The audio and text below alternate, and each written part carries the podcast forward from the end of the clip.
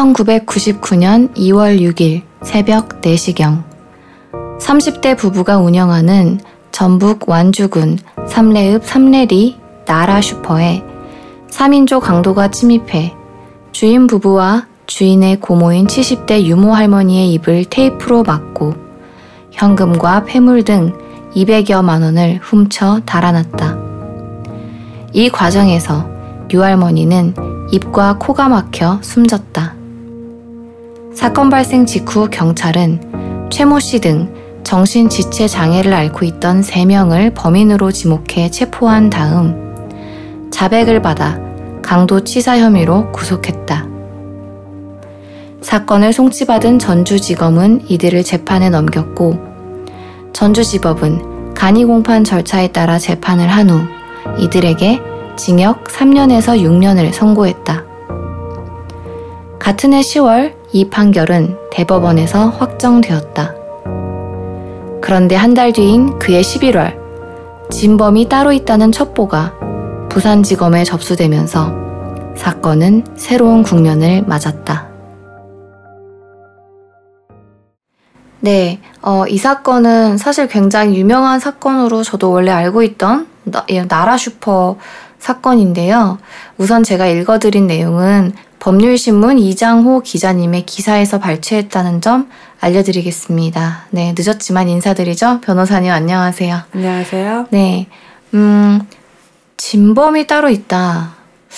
어, 일단 선고를 받았고 확정이 됐어요. 징역 3년에서 6년이. 네, 그런데 세 분, 네. 네, 세 분이신데 한 분이 6년을 받으신 거고 두 분이 3년을 선고 받으신 거예요. 음, 주도범, 공범 이런 거였나 보다. 그것보다는 판결문을 봤을 때 그 3년을 선고받으신 분의 한 분은 IQ가 50 정도인 정신박약자로 보호자인 아버지의 전화번호도 기억하지 못하는 분이셨고 어... 그리고 다른 한 분 같은 경우에는 IQ가 74인 저지능 정신 박약자로 범행 내용에 대해서도 횡설수설하셨다라고 되어 음, 있어요. 음, 정신지체 정도에 따라서 또 약간 책임이 다르게 물려진 거군요. 네.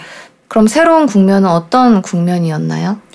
저것만 놓고 봤을 때는 아 진범이 나왔구나 그러면은 음. 이분들은 무죄인 이 무고한 사람들은 네. 풀려나겠구만 라고 생각을 하시겠지만 사실 저 부산지방검찰청에서 진범으로 보이는 세명을 전주지방검찰청으로 이송을 하셨어요. 네. 근데 하필이면 그 이송을 받으신 분이 원래 저 세 분을 수사하셨던 바로 그 검사님이셨대요. 그러니까 무고한 세 분을 수사하셨던 그 네. 그 검사님이란 네. 말씀이시죠. 그래서 그 검사님께서는 진범이라고 잡혀온 세 명을 조사한 이후에 그들의 자백에는 신빙성이 없다라고 하면서 혐의 없음 결정을 하셨어요. 헐. 네. 그, 그 새로운 국면을 맞을 뻔했으나 그냥 흐지부지 됐네요. 네, 결국에는 3년, 6년 선고받은 형을 다 살고 나오셨던 걸로. 헐. 네. 음, 아니 그런데 자백을 했어요. 이분들은 왜 무고한데? 이분들이 IQ가 50이고 70이고 뭐 전화번호도 기억하지 못한다. 최근에 사실 약촌 오거리 사건도 굉장히 화제가 되고 있는데 어 그때도 그 약촌오거리 사건에서 형을 살고 나오신 분도 자백을 했었대요. 네. 자백을 하면 지금 보니까 간이 공판 절차라고 해서 이게 좀 빠르게 빠르게 유죄 팡팡 이게 되나 봐요.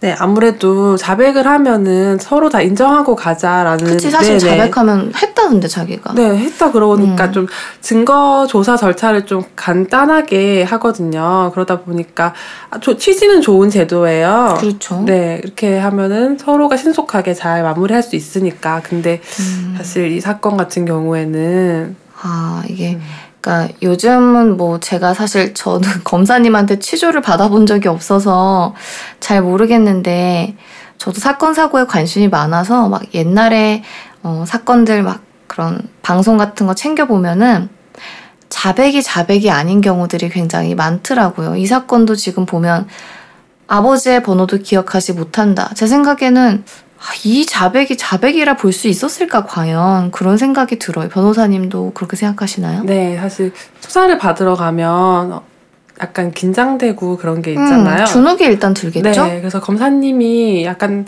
검사님이 말씀만 하셔도 막 울고 그러는 분들도 음, 음. 봤거든요. 실제로 그분은 뭐 취조에 있어서 굉장히 뭐 여유를 가지고 편안한 분위기에서 하셨을 수도 있어요. 강압적으로 억지로 받아낸 자백이 아닐 수도 있으나 사실은 이분들의 정신지체 정도를 봤을 때는 어, 이거 좀 의심해 봤어야 하는 게 아닌가. 얘네가 과연 의미는 알고 말씀을 하시는 건가, 이분들이. 그좀 그런 생각이 드는데, 어, 그러면은 그냥 이렇게 끝난 사건이라면 가져오지 않으셨을 것 같아요. 네, 뒤에 음. 사정이 더 있죠? 네, 한번 들어봅시다. 네. 전주지법 형사 1부는 강도 치사 혐의로 기소된 최대열 씨 등 3명에 대한 재심에서 최근 무죄를 선고했다. 재판부는 공범의 범행 가담 여부나 범행 수단, 강취한 현금의 액수 등에 대한 피고인들이 진술이 일관성이 없고 최 씨는 수사기관 단계부터 법정에 이르기까지 진술을 수차례 번복하는 등 자백 진술의 일관성이 결여되어 있다고 밝혔다. 또 임 씨는 맨몸의 팬츠와 드라이버, 부엌칼을 주머니에 넣고 나와 피고인들과 장시간 놀다가 범행을 했다고 진술하고 애초 금품을 노린 피고인들이 폐물의 상태를 잘 기억하지 못하고 그냥 땅에 묻어버렸다고 진술하는 등 진술 자체에 객관적 합리성이 결여되어 있다 고 설명했다.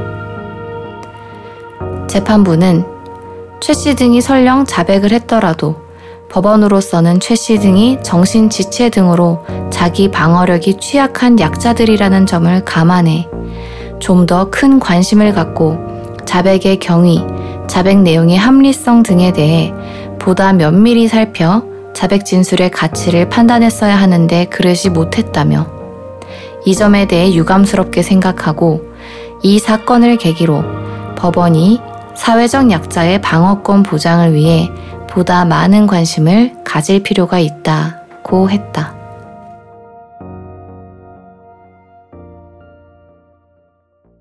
아, 이럴 수가. 아까 분명히 변호사님이 이 무고한 세 분이 형을 다 살고 나오셨다고 했는데, 음, 이게 불행 중 다행이라고 해야 할까요? 어차피 당시에 재심은 받아들여지지 않았고, 형을 살고 나왔고, 하지만 진실은 밝힌 셈이네요, 뒤늦게. 네, 뒤늦게나마 음. 명예를 회복하셨죠. 참. 어, 최근에 무죄가 선고, 이거 그러면은 한 20년 동안 이게 걸쳐져 있었던 건 아니잖아요. 그죠? 법원에 재판으로? 네. 어, 어, 어떻게 된 거예요? 재심 신청을 언제 어떻게 하게 된 건가요? 형은 다 살고 뭐죠? 사실 이분들 중에 한 분이 2000년도쯤에 재심 청구를 하셨었어요. 음, 거의 한 1년 뒤에 곧바로 네네. 하셨네요. 네, 어. 그랬는데 법원은 그 진범이라고 주장하는 세 명이 혐의 없음 결정을 받았기 때문에 음. 이것만 가지고는 재심할 사유가 없다라고 하셔서 재심 청구를 기각했었어요. 너무 말도 안 되는 것 같아요. 그랬다가 음. 최근에 다시 재심 신청을 하셔서 받아들여진 거죠. 왜 그때는 재심 신청이 안 받아들여졌는데 최근에는 받아들여진 건가요? 이 진범 세 분이 이 사건에 법정에 나와서 내가 한 게 맞다라고 진술을 하셨어요. 양심 고백을 하셨군요. 네네. 어. 재심 사유는 좀 엄격하게 정해져 있는 게 왜냐하면 이미 확정된 판결이잖아요. 그쵸.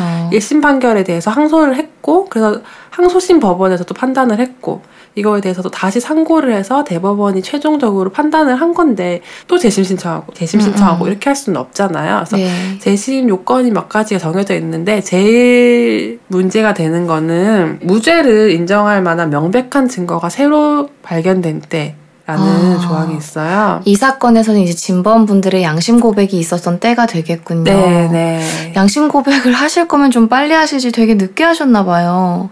사실 약촌오거리 사건 같은 경우는 그분은 거의 10년을 살고 나오셨어요. 근데 여기 분들은 3에서 6년이면 그것보단 짧지만 아니 우리 남자분들 군대 갔다 오시는 기간도 우리 굉장히 길다고 느끼는데 죄도 짓지 않았는데 3년에서 6년을 옥살이를 너무 억울하죠. 이게 말이 됩니까? 아, 저는 그 검사님의 양심 고백이 좀 듣고 싶어지네요. 몇 주 동안 사실 계속 우리나라가 시끌시끌하죠. 네. 왜 계속 몇 주 동안이나 이러, 이래야 하는지 저는 좀 답답해요. 예전보다 우리가 국가 권력의 횡포라고 하면 너무 과할까요? 폭력? 그런 것에 대해서 좀 깊게 생각을 해보게 되는 시점인 것 같고, 저는 이 사건도 그렇다고 보입니다. 공권력의 힘이잖아요. 그런데 그것이 잘못 사용이 되었을 때, 아, 너무나 무고한 피해자가 발생할 수 있다. 나라 슈퍼 사건이 포털 검색 순위에 오른 건 아니지만 약초너거리 사건은 1위를 찍고 그랬거든요.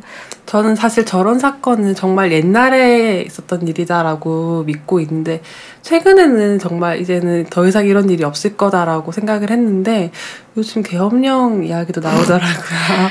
아 대단하지 않아요, 진짜? 그래서 아 어. 지금 내가 살고 있는 시대가 계엄령이라니 언제인가 지금 2000년대가 아닌가라는 생각을 좀 하게 되는 정말 그러니까 옛날에 어떤 뭐랄까 어떤 구시대의 악습이 현실 현재까지 계속 되풀이되면 안 되는 건데 어, 네. 길라임 씨가 자꾸 되풀이 하셔가지고. 좀 그러네요. 계엄령은 얼른 그 얘기는 쏙 들어갔으면 하는 바람입니다. 다시는 어, 국가가 공권력이 어, 저희 같은 무고한 시민들을 괴롭히는 일이 없으면 하는 바람으로 오늘 수고하신 변호사님 보내드리도록 하겠습니다. 네, 수고 많으셨습니다. 감사합니다. 네, 감사합니다.